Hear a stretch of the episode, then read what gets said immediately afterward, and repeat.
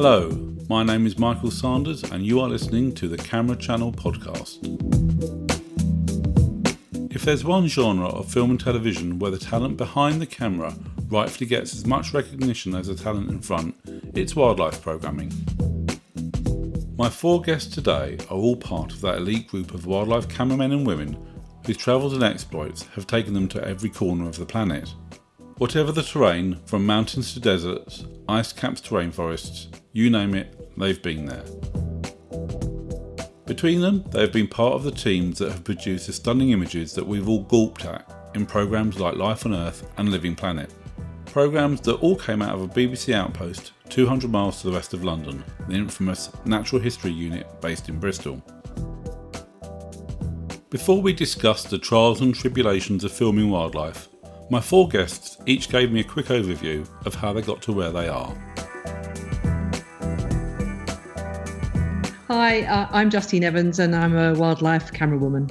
I really was into animals, wildlife, nature. I grew up in the road leading into Richmond Park in London and I used to spend all my time in there looking for um, badgers at night. I'd be up there on my own at sort of 11 o'clock, 12 o'clock at night, looking at what was around and listening to the owls and so on. Um, I had a real passion for tigers, and and when I finished my A levels, I went off travelling to India because I just wanted to go to the national parks and see if I could see a tiger. And then sort of made me think about what I could do for a living, which would involve wildlife. The sort of um, camera side of it came along around that period, I guess. And um, and then I sort of thought, well, you know, getting a film school training would be a great way to go. I went to Bournemouth Film School. While I was on the course, actually, I wrote to um, some um, cameramen um, who were specialising in um, wildlife filming at the time. And one of them actually wrote back and said that they were looking for an assistant. So I managed to get a camera assisting position before I even left film school, which was fantastic. And after that, I did some work with the RSPB. I made a couple of campaign films with them, and and then a longer film, which gave me some material to to show. And then I got um, an amazing opportunity with Oxford Scientific Films, which was being run by Sean Morris at the time, who was a, a real institution. He's a fantastic man, and um, he gave me a big break, which was working on a film on Barro, Colorado Island in Panama. It was basically just go there for months and film near tropical wildlife.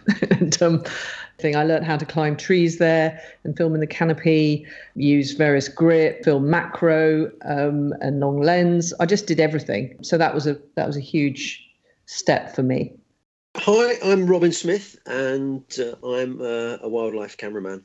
I came to it a little bit by accident, really, I, I, guess. I had another career, I suppose, for want of a better word, for about 10 years teaching in, in outdoor centres.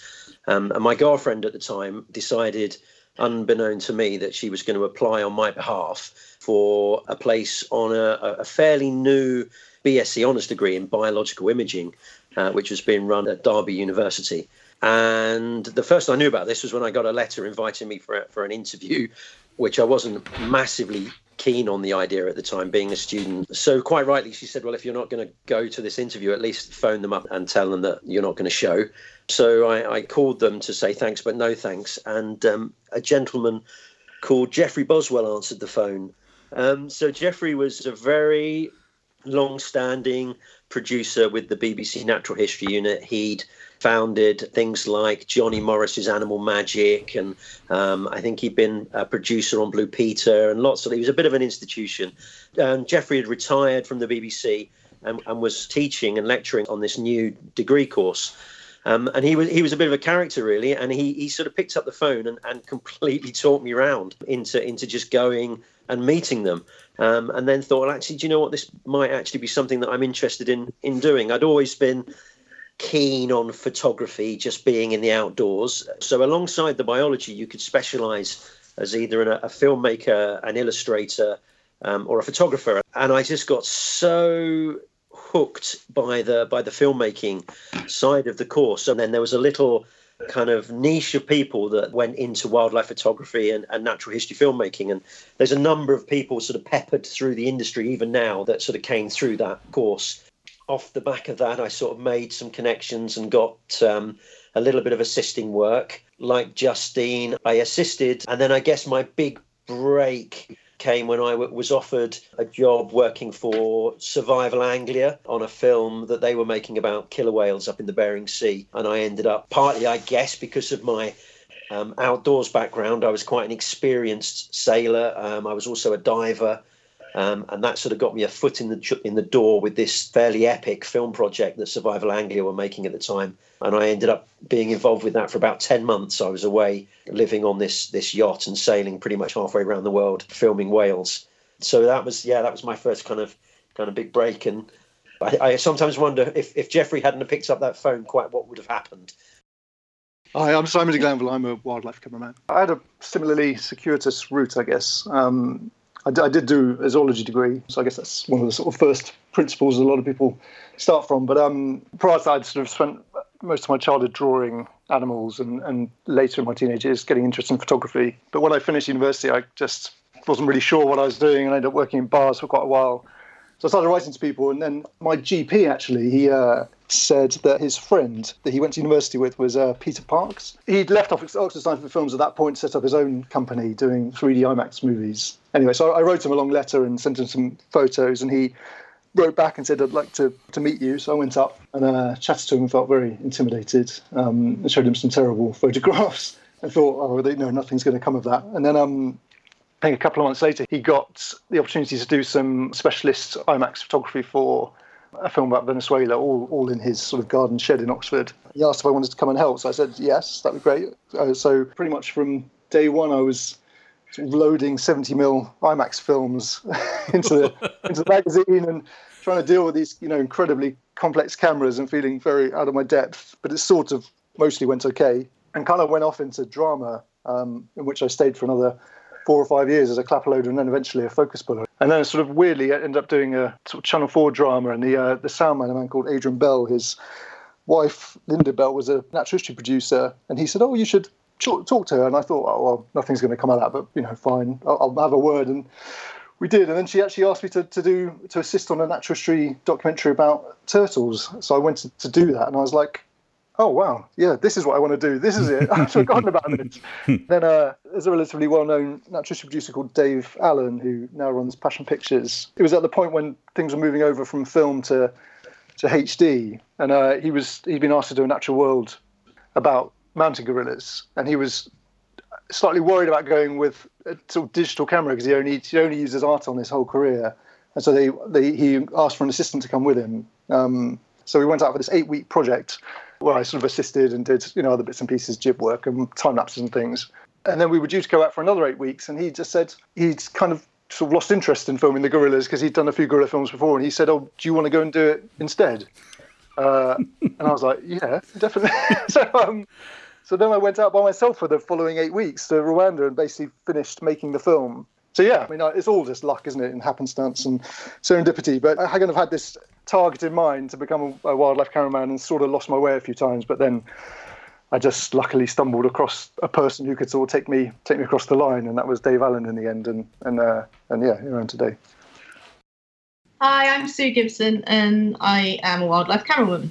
I kind of I was always interested in animals from a young age, and actually, my parents and my brother and sister used to live in Malawi, and so in the family home there was always these like exotic kind of objects everywhere. So I always had this kind of fascination with kind of wider world sort of stuff, including animals. And it's kind of serendipitous that I ended up in Bristol because um, I actually failed my A levels, what one of them, to go to my first choice university in London. I did a it was sort of a media production course where you could either specialise in uh, I think it was multimedia, sound, or camera. And then when I left, I did the thing where you email hundreds of people and I was also sort of going down the drama route and and then realised that actually it wasn't what I wanted to do and you know I was in Bristol and that was where natural history filmmaking you know was and, and why not try and get get into that? Because I had that passion. And so I ended up doing two weeks work experience managed to get in at the BBC Natural History Unit.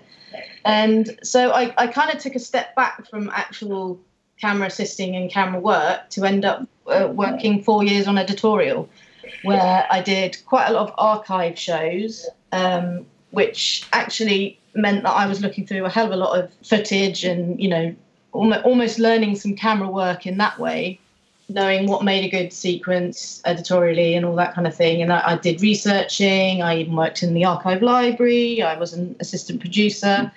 And then this round of redundancies came in in 2008. So I thought it's now or never that I, you know, concentrate on actually trying to do camera work. And luckily, Doug Hope, who's a series producer, kind of gave me my first break on Strangely, what was actually a studio show, but it was it's for kids, but it had like a wildlife theme to it. It was uh, Sam and Mark's Everyday Guide to Dodging Disasters, and then from that, I ended up doing a lot of other kids stuff for Live and Deadly, which is where we took kids out into kind of adventure situations and, and they'd be exploring wildlife and the outdoors it, it was tough going to be honest but then trying to move from that into more long lens was tough. And it you know it was kind of again as someone said chicken and egg thing where you can't prove that you can do it until someone gives you a chance. Um, and i think it was just chipping away. So yeah it was it, i'm finally hopefully here. There's a real lesson there in all your stories that just how important one key person is and just how important it is to keep up connections. One or two key people really give you a, a step up, mm-hmm. and it's thanks to them giving you a chance or encouraging you or just introducing you to somebody else, which you know is is is not so much luck, but it's just them you know trusting you or, or just being kind. Yeah yeah. generous um, that helps you know and it's something to remember isn't it as you get into a, a, more a position yourself where you can help other people and you think well you know those moments they're they're pivotal you know and they set you on a whole path and in, in, a lifetime's career. Oh absolutely and i think most of us have got someone we can identify with as being pivotal in helping us through our careers. Now we're recording this in april 2020 uh, during the midst of the coronavirus lockdown, which is fortuitous for me as it means you're actually all in the country. And uh, Simon, I know you are meant to be somewhere right now. Where should you be? Uh, I'm supposed to be in Ecuador filming A Poison Dart Frog. I was due to leave on the Monday, I think Monday the 16th, and I think on the 15th, Nat Geo, who um, who it was for, just put a blanket ban on every single production that was that was happening. So um, we were in a way lucky because we were cancelled before we left. I know one other crew on the same project had left for Costa Rica the previous day and pretty, pretty much landed at the airport to receive the news and had to turn around, get back on the plane, and come back to the UK again. That must be really frustrating because I suspect these things take months to plan. It's kind of it can be a very short period of time. You can sort of, to a degree, not even know much about it at all and just go out there and wing it.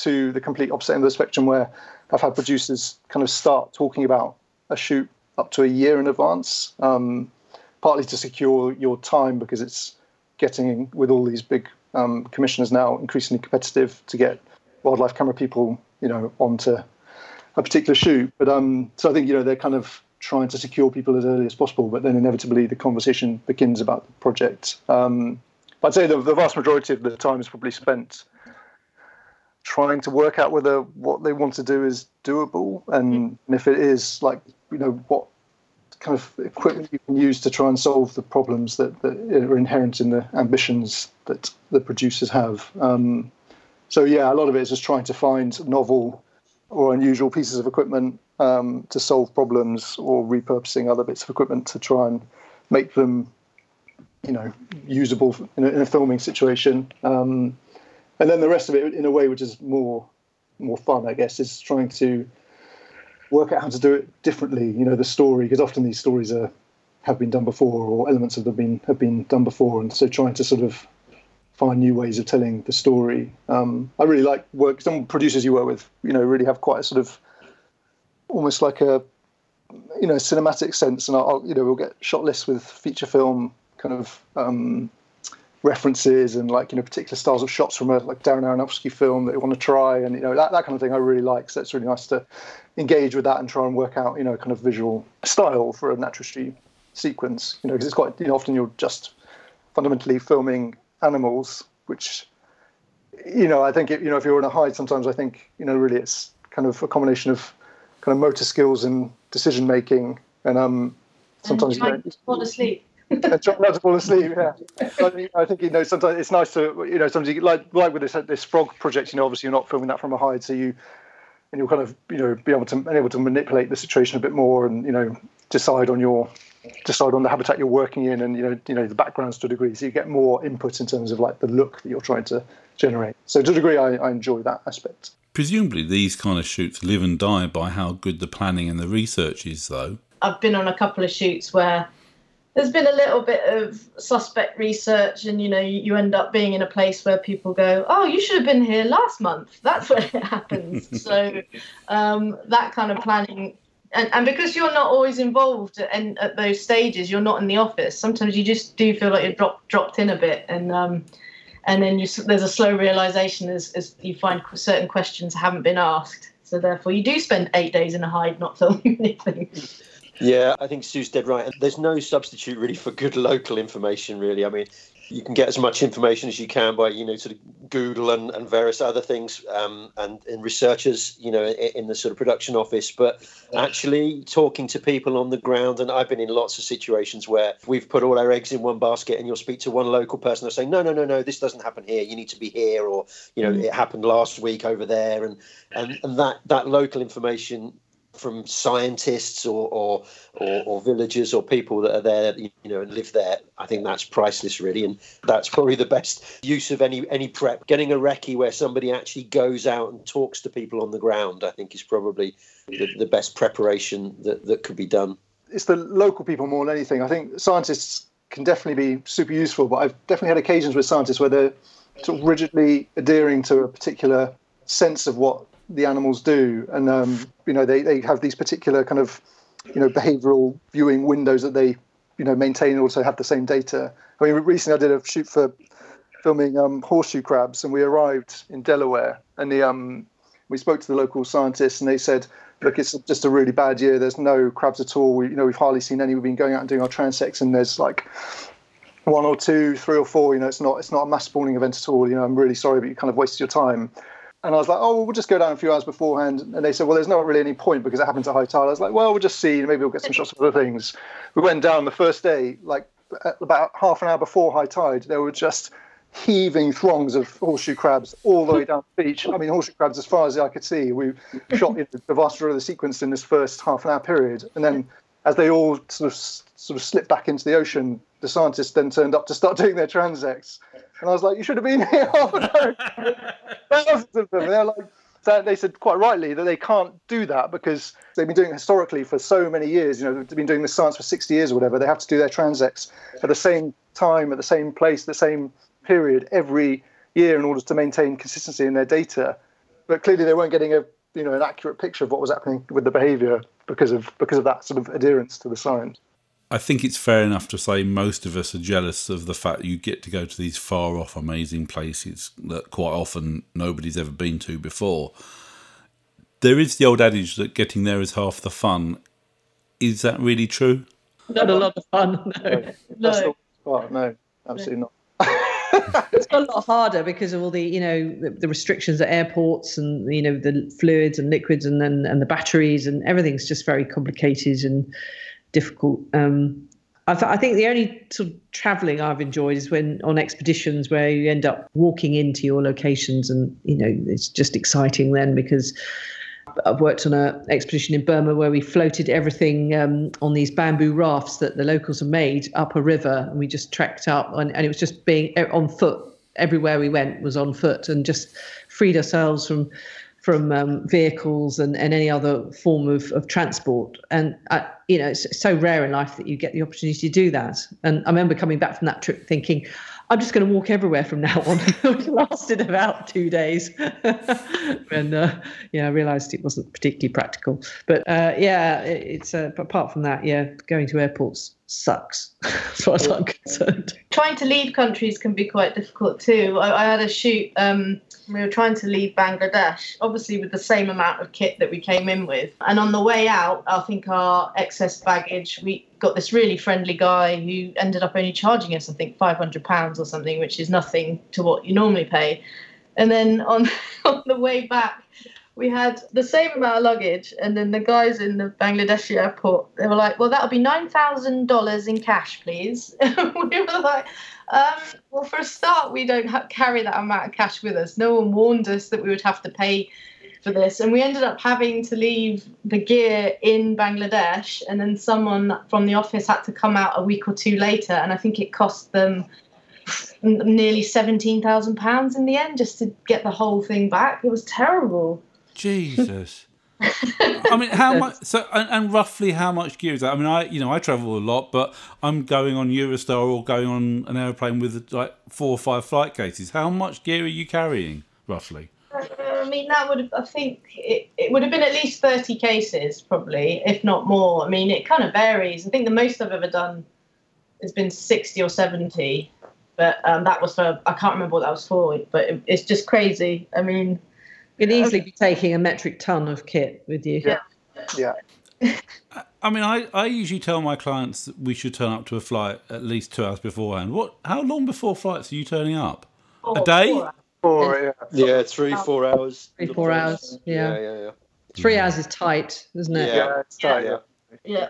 Oh, oh, there's all sorts of. I mean, it's that you know the classic where you'll and you'll have a tra- somebody thinks it's a good idea for you to you know move you know 40 pieces of camera equipment from from one terminal to another to make a connection that that you know is, is going to leave in 40 minutes or something you know with lots of like epic charges to try and make a flight and yeah I've, I've missed a few flights that way and or you just get snagged up in customs and you know sometimes you can just breeze through and you just think oh yeah then this is how it should be all the time and it's a cracker as well and quite often you get asked if you can do a travel day rate and travel days are the most Yeah. they're the most Yeah. stressful Get the longest Yeah, and no, most but I'll a stressful travel day days. it'll be, it'll uh, yeah, it'll be double. Thank you. yes yeah Thanks for asking. Yeah. Yeah, Double or fly me business, please. yeah But even flying business doesn't make up for if you get a RC customs guy who wants to see every single piece of kit on the carnet. yeah. And some countries don't really know what carnets are either, and you're you're telling them how to fill the form out. It's quite funny. Yeah, it's like going to India. For years and years, I I was working in India, and they were saying, uh, "Carne, carne," and it's like, "But you're not a carne country, you know, carne, carne." So you just give them a- a piece of paper, and you could write it in biro as long as it said carne on the top of a piece of paper. they were perfectly happy. Love a stamp in India. Crazy for it. You mentioned carnets, and that sort of neatly moves us on to talking about the camera kit. What was it like transitioning from film to tapeless? Yeah, I was thinking about the film days earlier, and um, it was tricky because we all had our own kit, and obviously there was that transition to make, getting rid of it and moving on. But I, I was thinking about how I still actually have these anxiety dreams sometimes about being um, on a shoot, and I've just not brought a black changing bag with me, and suddenly, and and, and I've suddenly so- people have just said, "No, we're shooting on film. Didn't anyone tell you?" And then I realise I haven't got I haven't got a light meter, and I'm then I'm filming. I'm just guessing what the exposure is because I haven't got a clue, and um, all these things. And uh, I, I remember sort of doing a lot of canopy work with film, and and, and trying to change those roles of in a sweaty black bag. Uh, you know, speed because I've got something I want to film just dancing around in front of me, and then pu- pulling the core out of the middle. I don't know if- don't know if anyone ever did that with a roller film. and, um, and then spend you know ages like stress getting more sweaty because i'm stressed and trying to get you know calm down and get it all back in the middle it's just so Yeah, don't don't miss don't miss that. yeah, I don't. I don't think film had much to recommend it in the natural history world. I mean, you can sort of see the the vast improvement in the in the sort of sequences that are coming back since we moved over to tapeless. You know, and people are obviously the downside is that people are generating ridiculous quantities of data that then the editor can never find. You know, the best stuff you did. But on the upside, you kind of you know, you never, as you say, running out of you know, running out of film. You never having to sort of be parsimonious with what you're shooting. You know, you can kind of you review what you've got. You don't you don't end up, you know, shooting the entire thing with the pellicle out of place and everything. You go back to process the rushes in the UK and find out, you know, everything the thing you shot was out of focus. Not that ever happened to me, but I know that's happened to other people. I, I can't think of anything that was positive about shooting on film. And of course, the benefit is you don't have to carry the film stock and keep that away from X ray machines. And digital cameras are much better in hot or cold, so that's one less thing to worry about, isn't it? no yes. I mean, you, I guess you, you sort of hope you've done your homework and you've got the right piece of kit for, for, for the job. You know, I think these days it, it gets increasing for me anyway. It gets increasingly more frustrating where you know certain certain production companies or certain productions seem to have a bee in their bonnet about a certain camera. You know, we've got to shoot it on this camera, or Yeah. um, whereas you know for me it's a bit like you know a camera really is just a tool for a certain job. And sometimes you need a hammer, and sometimes you need a saw. You know, you, you, you pick the right camera for the right job, and hopefully that will get you through. Um, there are cameras that I would take to cold environments o- over others. The same with, with with hot places. But yeah, hopefully, fingers crossed, if you've done your homework and and you've sort of spent time in those environments before, then you'll have the right bit of kit. You hope. you're- you're lucky to have the choice. I, I, I find almost everything is is on red. I mean, Yeah. particularly because the NHU have gone all in with, you know, bought endless, you know, red heliums, and then most of the other production companies that are in the orbit of the NHU kind of follow suit, and almost all of them own reds and want you to use them, which is fine. I think you know the red, particularly the new Gemini, is, you know, fantastic camera, but it's definitely temperamental and not ideal. Yeah, very. Mm. And in very cold places and in lots of other, you know, situations.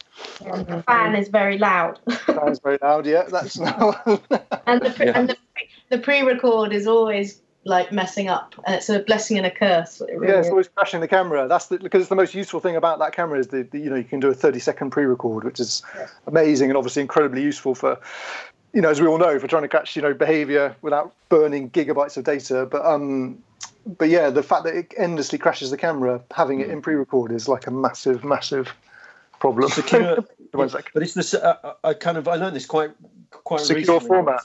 That, secure format makes a whole world of difference with the It's- red. It- It doesn't always. Depends what cards you're using as well. Like uh, anyway, I don't want to get too into it. yeah, I mean they are. They certainly are. They're, they're kind of glitchy. They're, they're interesting cameras to. I mean, I've been you know doing lots of stuff recently on a a, a, a macro based series for a, a streamer, and uh, we've shot most of that on the, the Gemini and the Helium. And yeah, for certain things it, it's great. But I'm really tempted to get a, a T-shirt made up. Actually, a black T-shirt with initializing written across the front of it, because I just I think I seem to spend most of my my life watching that go across the monitor. Although actually, Michael, I took just the um, FX9. Um, I actually timed from power on to record three seconds. Wow. Wow.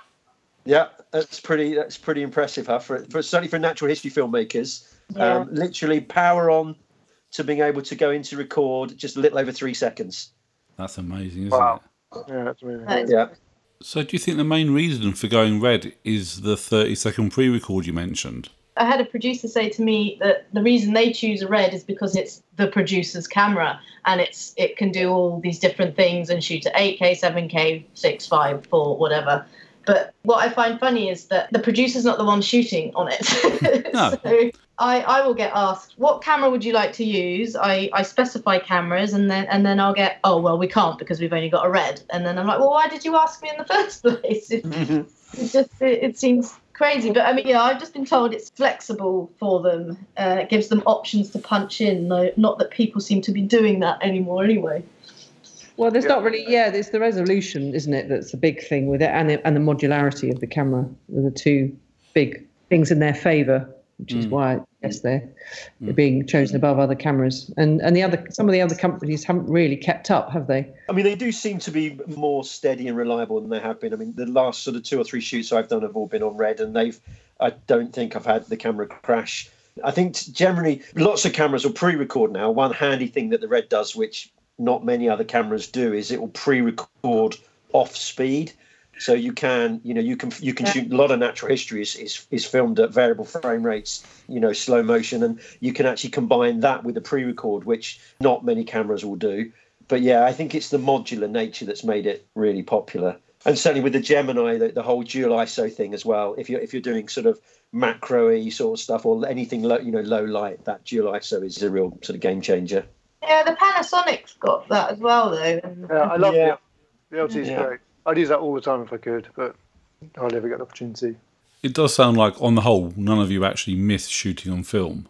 I, I'm probably going to sound like a, a, a sad old shooter now, but I think there was something special about the discipline that film taught you, though. I've got you know countless friends now who are editors on big blue chip natural history series who just say that you know they can't physically watch the amount of, of footage that comes back from the field. If they ran it through at three times the speed, they wouldn't have enough time to, to look at half of it in the edit um, because so much is being shot because now we can keep going and going and going. Whereas, you know, when I used to hit the, the, the button on a, on, a, on a film camera on my ARRI, you would already rehearse that shot in your mind's eye and you would know what exactly what you were trying to achieve and you would shoot for the, the sequence down to almost the last second because you had to because you just couldn't physically carry enough film to do it any other way so i think shooting on film certainly taught me a, a discipline that i hope i've carried through into you know video and now so you know tapeless and digital.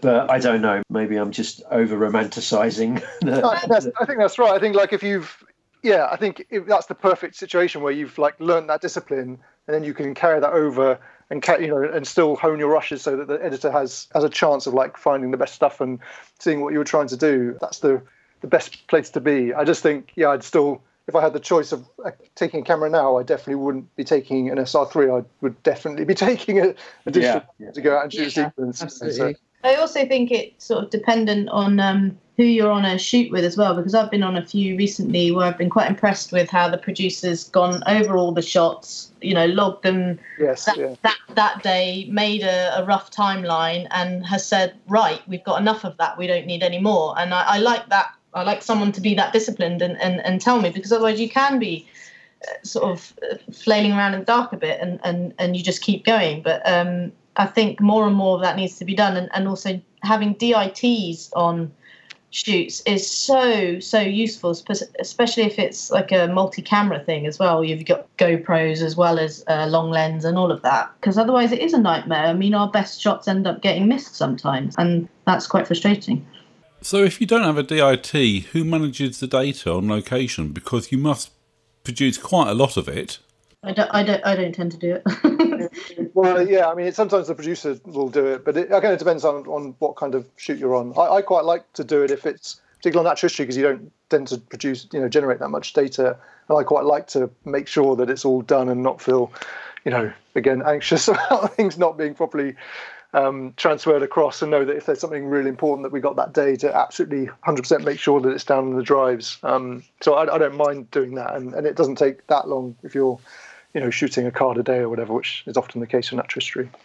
Mm. If, if it's just you, you and your camera, then it's one thing. But sometimes on shoots, you've got maybe three or four different cameras going on. You start drowning in it after a while. Yeah, I mean, I've, I've known producers or APs or researchers who who might be doing second camera as well. And then after the day's filming, they've then got to go back and download all this footage, and they're up until like two, three in the morning, and, and yeah. just do not think that's viable. And, I, and it's happened where people thought they've downloaded something, they've ended up it, and you know that, that it's that tiredness and the sloppiness comes in, and it's no one's fault. It's because they're being pushed too far and they're working too many hours. So uh, that's that's why I kind of bring up the the DIT person or or someone who is dedicated to do that and isn't doing it just at the end of the day. There's, yeah. Yeah, I totally agree with that.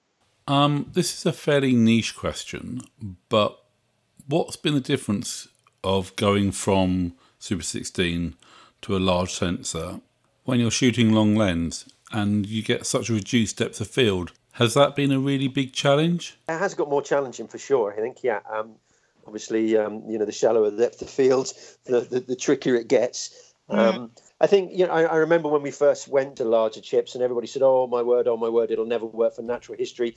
But you, you just kind of get used to it, I think, and, and you, you know, you adapt and, and with practice, it becomes the new normal. I'm certainly finding my feet again with a large sensor on the on the FX9 but you know every day I pick it up, it, it seems a little bit easier. So yeah, I think it's it's just like everything really. It's it's practice and it's muscle memory, and you know your your hand eye coordination starts to sort of kick in, and and it just becomes normal. I don't feel like it makes that much difference when you're on a long lens because the subject's very far away. It's not yeah not obvious the the difference in depth of field. I don't think it's sort of sort of technically that much more challenging. But it's also the cameras are more sensitive now, and if you shoot with the Gemini, you can get more stop. You know, I haven't noticed a huge difference going from two thirds to Super 35 really in terms of that aspect of it. Obviously, there's other creative things that are that are unleashed when you're you know you're filming stuff that's close, or you're doing kind of more uh, creative work with animals up close or on the gimbal or whatever. But yeah, on long lens stuff, I don't really notice a huge difference. You mentioned gimbals there, and wildlife has always used specialist kit. What's been the impact of equipment like gimbals and drones on your work? Well, that's the, probably the biggest change from going from film to present day is just just the amount of kit you you need to be across. Mm. Yeah. It's very difficult not to. You can get, I suppose, you can get you can get yourself into a niche where you just do long lens, for example. But I think that's a harder and harder niche to preserve. You do need to be jack of all trades, really, nowadays. I don't know what others feel about that, but I think it's very difficult to not be across gimbals or to be able to fly a drone and all that sort of thing on shoots. I definitely, yeah. definitely like to use a gimbal because it, you know, it, it, enables you to do so many more creative things. I've, I've tried to resist the drone thing because I just feel like it's a whole other bit of headspace, and I, I just I don't want to take all of that extra kit and that, that extra responsibility on. I quite like it when a producer yeah. fly or some or an assistant can come and fly the drone. So I've I've, I've kind of held off on that so yeah. far not, it's not really hurt me, but although more jobs are coming in where they quite want someone to be able to do that as well. Um, yeah, I think going forward, it's going to become more like that as well. That you know, you um harder to to to not sort of be able to do everything really. Yeah. Even without the specialist kit, you all get yourselves into some pretty tight corners. Justine was talking earlier about filming in tree canopies. You must create some interesting quandaries for the health and safety department. Um, I mean, everyone does risk assessments, don't they? No, matter if it's nat hist or you, you get it in all genres, don't you? I mean, I, I've done I've done shoots where I've been on my own, and you know, when I've sat down to think about it, I'm, I'm like, well, actually, that could have been quite dangerous. you know, just even the simple thing of carrying kit from a car to a hide, you're going over a few hundred yards, and you know, if something were to happen, um, who's going to be there to help you out? so um, it is it's certainly a, a factor.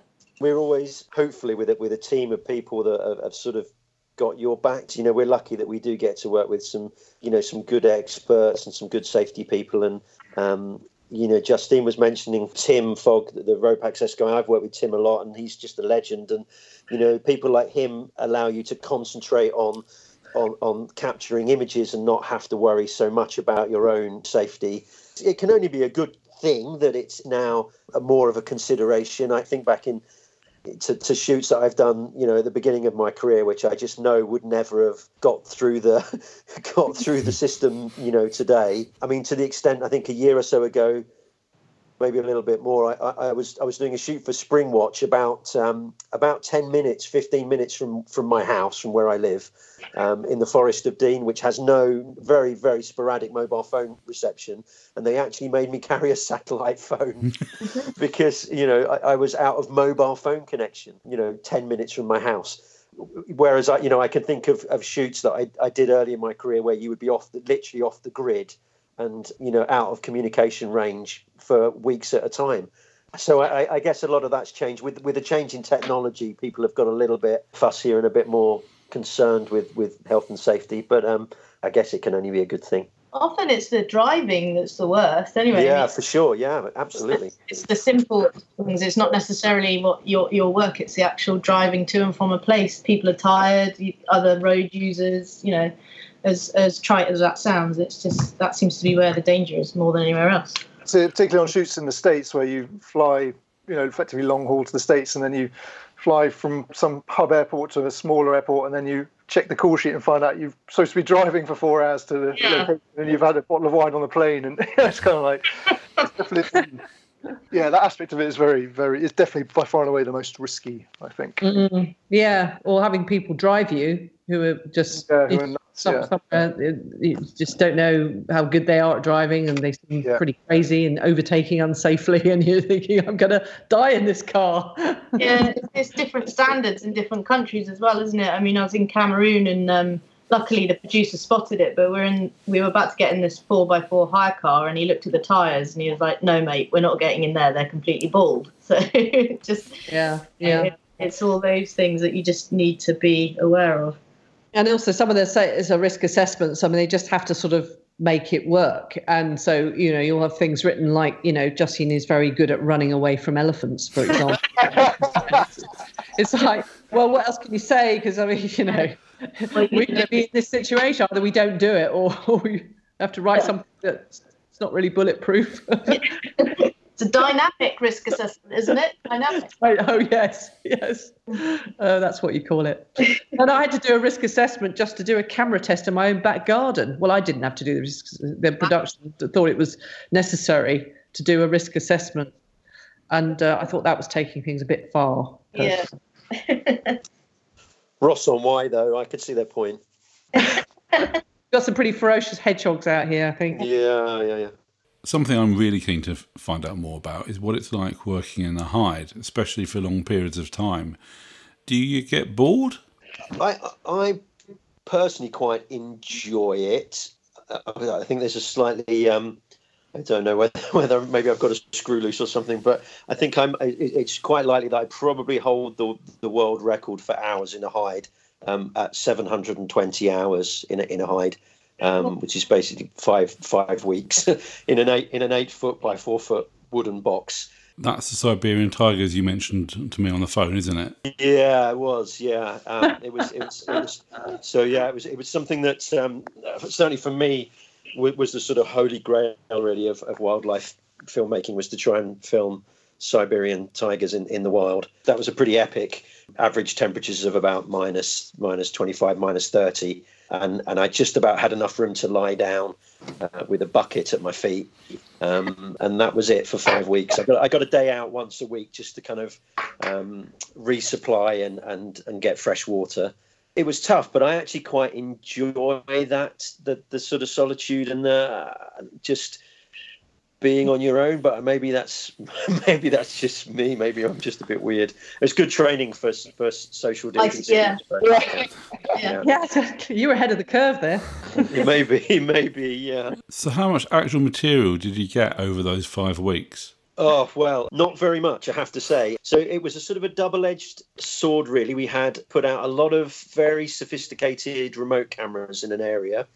So we had that side of it sort of covered with some specially made 4K camera traps that we'd had built.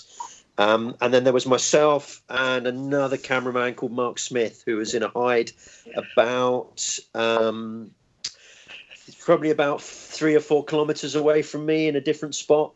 Poor Mark. I mean, I mean, Mark's sort of the, the the legend who filmed the Snow Leopard for Planet Earth. So he's a very, very experienced, incredible, you know, talented cameraman. And poor Mark sat in that box the same amount of time and didn't switch his camera on in, in five weeks. He, he Oh. saw absolutely nothing. Um, and I was very lucky. I I saw so the the first tiger I saw after about four days, um, and she was so close to the hide I couldn't actually switch the camera on. Um, the the production had had the idea that we were at that point we were going to try and film raw, and it was quite early days of, of raw filming, especially with the um, Sony's F55. Um, and it, it starting an F55 with that raw recorder on the back was a bit like jump starting a, a, Yeah. a jet fighter. It was so noisy, and al- and also because of the cold, obviously you're trying to preserve batteries. So And it So takes three every- hours to come on anyway. It's to, like, yeah, they to exactly. boot Yeah, up. so I had everything switched off, so there, there's no way I could power the camera on with the tiger being so close to me because I just knew she'd spook and I'd never see her again probably. So I had to let her literally walk past the front of the hide without filming her. Um, and, and after my sort of heart rate had returned to something that was close to normal, I tried to get some shots of her footprints in the snow. And when I panned the camera down, she was so close I couldn't actually pan the camera without hitting the window of the hide. Um, so even if I had tried, I would I would never have got a shot. Um, so that was about four days in, um, and then she came back again uh, about a week or so, maybe two weeks later. But that was at night, um, so I heard her calling, um, and I could see where she'd sort of laid in the snow, sort of looking at the hide. But we, we decided we wanted to shoot the whole sequence in daylight to match with the camera traps, so we had no I had no low light filming capability, so I couldn't film her then. Um, and then she came back again. I think another 10 days after that, and I managed to get some shots. But I literally, I mean, I got um, maybe three minutes of, of footage if I was lucky. It was incredibly, incredibly fleeting. And actually, as it turned out, the footage that we got from the camera traps that we put out uh, was pretty remarkable. So pretty much the whole sequence in the end was made from camera trap footage. But I mean, for me, just being able to, you know, to be able to look at that animal through the viewfinder and actually spend, you know, however little time it was with a wild Siberian tiger was, for me, the highlight of my career, to be honest. So I just want to quickly pick up on a point you mentioned there. You talked about seeing the tiger through the viewfinder. But in my experience, the viewfinder acts as a barrier, it disconnects you a little bit from reality. Is there ever a temptation to take your eye off the viewfinder and sneak a peek at the natural world in all its beauty with your own eyes? It is tempting. It is, yeah, but I'd keep rolling. I, it's funny because people say to me, um, "Oh, isn't that amazing that what you've just seen?" And and I kind of think, uh, well, afterwards, I have to save that all that emotion up, and and think about it afterwards. Because if if I'm too emotional and excited while I'm filming it, then I'm I'm going to be distracted and I'm not, not going to get the shot. So I think some people can think I'm a bit grumpy because I'm I'm just so concentrating on stuff. But I think you've just got to keep filming. You can't you can't risk it because you may never get the chance again. I think it's, it's a huge bonus now having colour viewfinders. There must have been about sort of eight to ten years of my career where I saw the whole world in black and white through a black and white sort of video viewfinder. So at least now we do get to see the natural world, you know, in colour at some point. Um, mm. But yeah, most of the time it is certainly for me. It's it's through the viewfinder. Um, it's pretty rare that you have the luxury to look away. It used to be a film. The um, um, it used to feel like you were actually looking at the reality, you know, with an optical viewfinder and yeah, the color. That, that, that lovely flicker. Yeah, yeah, it just felt more like you you were really looking with your own eyes, like looking through binoculars or something, you know. And so it was it was really difficult to go from that to a murky black and white electronic viewfinder, and and really you felt yeah definitely I felt a lot less um, intuitive with the, with the filming as well. You know, just it's just difficult to feel like you're really there and part of it. Um, and so that, yeah, that has advanced obviously a lot since those. Days. But um, yeah, it was a big leap from film um, for the view, from the viewfinder side of things. So mentally, are you a bit like a sniper and sort of in the zone, controlling your heart rate and your breathing and everything? Yeah. yeah. I just think it's it's a it's a heightened state of almost constant anxiety just in a constant state of anxiety. And that when you when you see that moment of you know behavior they've been waiting for and it's happening in front of you and it's backlit and it looks beautiful, there's a sort of briefest moment of elation when you think I've got it, I'm getting it, and then almost immediately you're anxious. The anxiety kind of, comes kind of seeping back in, and you start to, think, oh, am I running? Is it in focus? Yeah, don't, mess, I, up, don't mess it up. yeah, have I messed it up in any way? You know, and you sort of, I think the um the only time when that kind of that slight dread is is dissipated is when you can kind of what you can do now, which you can never do with film, of course, is like delete it. Well, not, yeah, not delete it.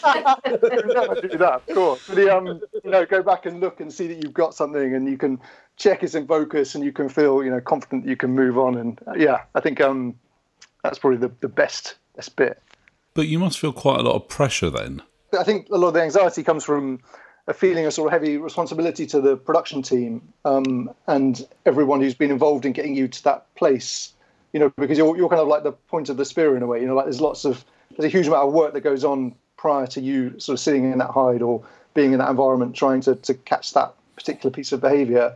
Um, and you know, you really feel like you're letting everybody down if you don't, you know, kind of do your job well. So, yeah, there's um, yeah, I, I, definitely feel the kind of heavy weight of that responsibility when I'm when I'm on location. It's best to put out of your mind just how much it costs to get you there. That's it. Yeah. yeah. Otherwise, you just uh, it's, it's too much pressure, really. Robin was talking about the tigers earlier on and coming back with only a few minutes of material, but the sequence was saved with the, the camera traps. Have any of you actually ever come back from one of those trips with nothing? And what does that feel like?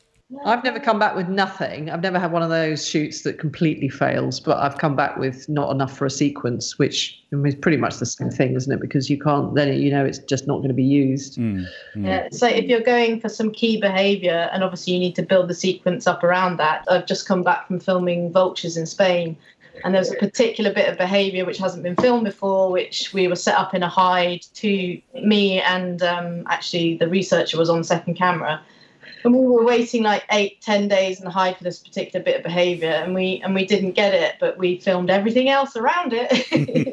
that the whole point of the sequence was this behaviour. So, you know, they they've left some camera traps in place, but then everything obviously imploded with with um, this virus. So I don't really know if anyone's gone to retrieve them yet. So we still don't know whether we've got it. Well, at least you know they're almost certainly still going to be there in a couple of months' time. yeah, de- dead batteries, but definitely there. so, most memorable or conversely forgettable trip? You know, what was the highest high, or the real mucky one where you were drenched to the core and up to your knees in animal poo? I wonder where that was going for a minute there. I mean, the one that made you question why you chose this as a career. Oh.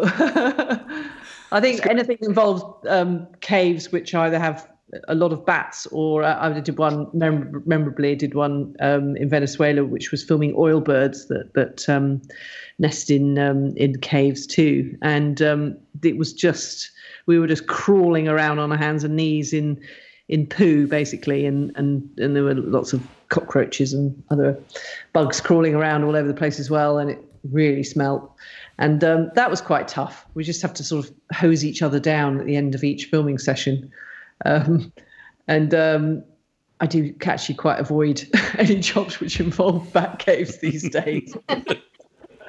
yeah, sorry, busy. I, I, think any shoots which are in um, really, really hot situation. I mean, really cold you can kind of deal with, but I've done shoots in Oman where it's been 50 plus degrees, and it's it's like nothing I've ever known. It, it's it's a ridiculous heat, and people say to me, "It's a dry heat. You'll be fine." It's like, no, it's 50 plus degrees. This is crazy. And then I've I've done where, where the humidity is like almost 100, and and I've been sat in hides, just literally melting, waiting for something to happen, and it's not turning up. They're the kind of they're the tough ones for me. I find it, it's the coldest tough ones for me when you're just sitting doing nothing like hide work when it's really freezing cold especially yeah. if it's then you know uh, night as well. So sitting in the dark freezing cold not moving trying to stay awake that can be really difficult. And i'd rather have the heat any day over that i think. But it's just personal taste that one i think. Maybe, maybe i've not had it cold enough. You haven't had to sit for long enough. I, I think it's we have. Yeah, you've, you've done a lot of chimps, haven't you, Justine? I, I found that completely unbearable. I mean, I don't know if the, the um, uh, the Fongoli chimps. I don't know if you filmed them in Senegal, where they're like constantly on the move over their huge range, and you're like you never ever got get to stop. You can sort of stop to film for like ten minutes, then you're up and you're on the move carrying all the kit. You've got to stop, film, film, stop, move, move, keep going. You know, it's just endless all day. Never downtime. Yeah, that is yeah, really sort tough. of sweat bees all in your face. You know, like being chased by um by honeybees, you know, when they disturb the nest. I mean, I, yeah, I found that, you know, on the edge of intolerable. Um, yeah, yeah, yeah. It definitely takes sitting in a hide over that, I think. I think that's one of the toughest things you can do is filming chimpanzees. Mm. Physically tough because, yeah. As you say, you, you, you, never get to rest up. Really, it's not like um, I just recently did a, a shoot where we were filming orangutans, but we were, you know, we were filming them on foot. But um, they chill out. They sort of have a have a nap for a few hours, and you go, oh, let's have let's have lunch, shall we? You know, and, uh, it's not more civilized. You know, yeah, but you get some rest. But yeah, my memories of filming chimps is just yeah, just exhaustion because they just never they never stop, do they? Well, I can definitely agree with, with Justine on, on bat caves. I'm not a fan of. I, I did a horrendous shoot in a bat cave in, in Borneo, which I ended up quite well. so it's all coming home to roost, so to speak, now. But I, I think I contracted a virus from from bat feces or something, which yeah. um, affected the hearing in my left ear bizarrely. So I, I, kind of lost my hearing from that part of it.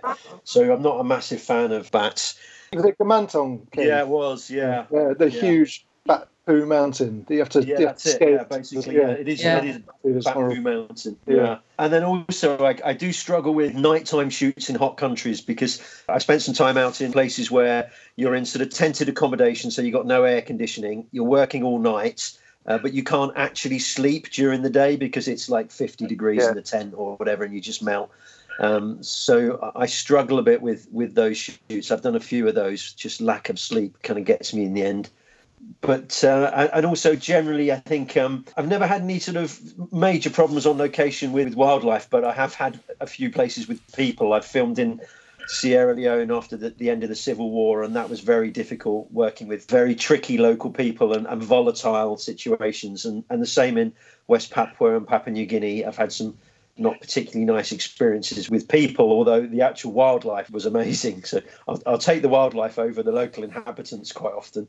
Mm-hmm. You're, you're, looking for some positive stories now, aren't you? no, but I, I, mean, it's great to hear that. I mean, it, you know, it it isn't all glamorous though, is it? That's the thing. It's it's it's lovely when you know you get the adulation of having got the shot that no one's ever got before but you know for every time that happens there's 50 times when something else has happened and it's gone completely wrong or whatever and it, it's uh, i think you, you learn as much from the negative as you do from the positive don't you yeah yeah, for sure yeah, yeah. yeah.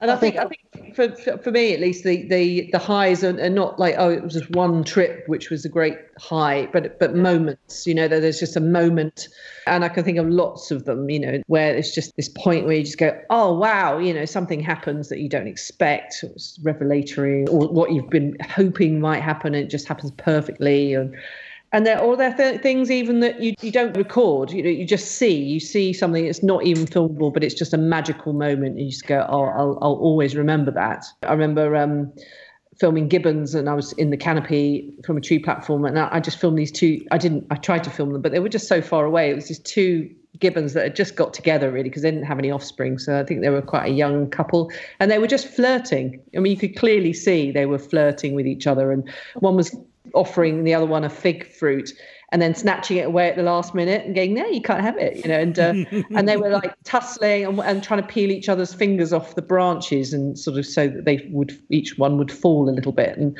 and it was just magical, but, but it wasn't, you know, it's not something I could have shown on film but it was still such a, a great moment for me, and, I, and I'll never forget that. For example, I think I mentioned earlier, you know, when the um, I did a film about mountain gorillas. It was one of my big break in, in the industry. Um, and I was I went out as, a, as an assistant, and um, on the on the first trip, the cameraman Dave Allen, he, he didn't want to go up that day. He was not feeling well. I can't quite remember. So he said, "Oh, you know, do you want to just go and shoot it? You know, just for today, go and follow the group." And uh, I was like, yeah, great, cool. So I, we went up and, and, we basically spent the whole time filming these gorillas, and you know, in the bright sun, in the you know, the vegetation, they're sort of basically big black lumps, you know, and it wasn't the cameras didn't have much latitude in those days, so it was really quite challenging to film them. Um, but on the day that I went up, uh, they went all the way to the top of the volcano, which they basically never ever do. Uh, this was basically the first day I'd ever filmed wildlife in my entire career. They went all the way up to the top of the volcano into the mist, and then they all went to the top of the caldera of the volcano and looked down into the lake and the crater of the volcano in this in this incredible misty environment. Wow. I, was just, I was just filming this. I was thinking that this, you know, it was an extraordinary experience. And then I went back with the footage, and you know, Dave was like, "Oh, for God's sake!" but, um, but of course, like, you know, it was just luck, really. I mean, it was kind of an, an incredible experience that is, you know, hugely meaningful for me because it was sort of the start of my career, as it were, but also very memorable as a as an image. But um, but also reminded me how everything is just serendipity. You know, like you know, you can't always take credit for the amazing piece of behavior or the amazing footage that you see. You know, you can't you're kind of gifted it by by happening to be in that place and something kind of you know converging in front of you. In the same way that you can't, you don't. It's not always your fault if it doesn't work. But yeah, so in a way, that's the sort of the most probably the most important shot or the most important sequence or, or thing that I've done because it it kind of was kick-started, you know, the rest of my career. That's a really remarkable way to start your career, though, isn't it? Um, but what about what's left to do? Is there anything you haven't filmed that you want to film? The Yeti. Yeti. I did have a moment um, years ago where I saw a um, just by chance. It was up back up in the tropical canopy again, and it was I'd gone up really early, like I was every day before light. Um, and setting the camera up, and I was expecting an, an orangutan to come into this tree because um, it had nested very close, and I could hear some movement in in the tree. I was, I was, I had a platform looking over onto a fig tree, and then as the first light came, I saw it was a sun bear at the top of the tree with her cub Wow. And um, it was just unbelievable. This bear just sort of walking around as if on the ground, but up, you know, 30 meters in the air on a, on a branch. But um, I managed to get a shot before um, the orangutan that before this moment I was excited about the prospect of seeing, then came into the tree and scared her out. So she just went down so rapidly um, that I didn't, I did, you know, I, I, I got a shot, so it wasn't usable. And ever since then, I always thought I'd love to, I'd love to really have another chance to do that. But I mean, it's it's one of those almost impossible things. Mm. You know, you you never see them in the wild. You know, they're really difficult. So it's just that unfinished business, I think you'd call mm. it. Well, yeah, actually, I've, I've similar thing to Justine uh, thinking about it. The um, I was filming uh, white-bellied sea eagles, and we had a hide up on the nest um, on a on a huge piece of scaffold. It was quite a, a significant rig to get it up there, and we we had days and days and days of absolutely nothing happening. In fact, the the parents very rarely came back to the nest. Um, but I'd, I'd get into this hide, you know, before before sun up, and then I'd have to wait there the entire day until you know until the sun went down. Nothing like um, the tigers, but it was still quite challenging for me. But the uh, uh, and on one, I think after after a week of, of this happening, with getting very little footage, the sun was just setting, and I'd used up all the batteries because you have to keep the camera in constant, you know, cache record, so using up all the batteries. And I was pretty much about to leave the hide to to come down the scaffold, and a huge troop of um, langur monkeys came up to the nest, and I started trying to take the chick, or at least try to take some things from the from the nest, and the the adult eagles came in to attack the langur monkeys. It was incredible um, sort of chaotic scene with you know, amazing action. And the uh, producer was watching from the car on his radio, going, "Oh my god, this is incredible! I can't believe we're getting this." I was like, I had to go back on the radio and say, "Yeah, we're not getting it. I'm afraid." the camera's packed up and we haven't got any batteries. I'm literally it was about to leave the uh, the hide. So the um when, when that kind of thing happens, it's really kind of painful. You know, you kind of think about that for a long time. I, I felt really bad for the producer that we hadn't got this sort of amazing sequence, and I, you know, I felt even years later, you sort of think, oh God, I wish that could have somehow got that. Yeah. Um, so yeah, I think yeah, exactly. Unfinished business, things you can go back and sort of redo and do justice to would be would be lovely to have that opportunity. Yeah. What about Robin or Sue? Or um, well, for me, I, w- I would say probably um, my last sort of big tick would be mountain gorillas. I've never filmed mountain gorillas, so I'd love I'd love to do that.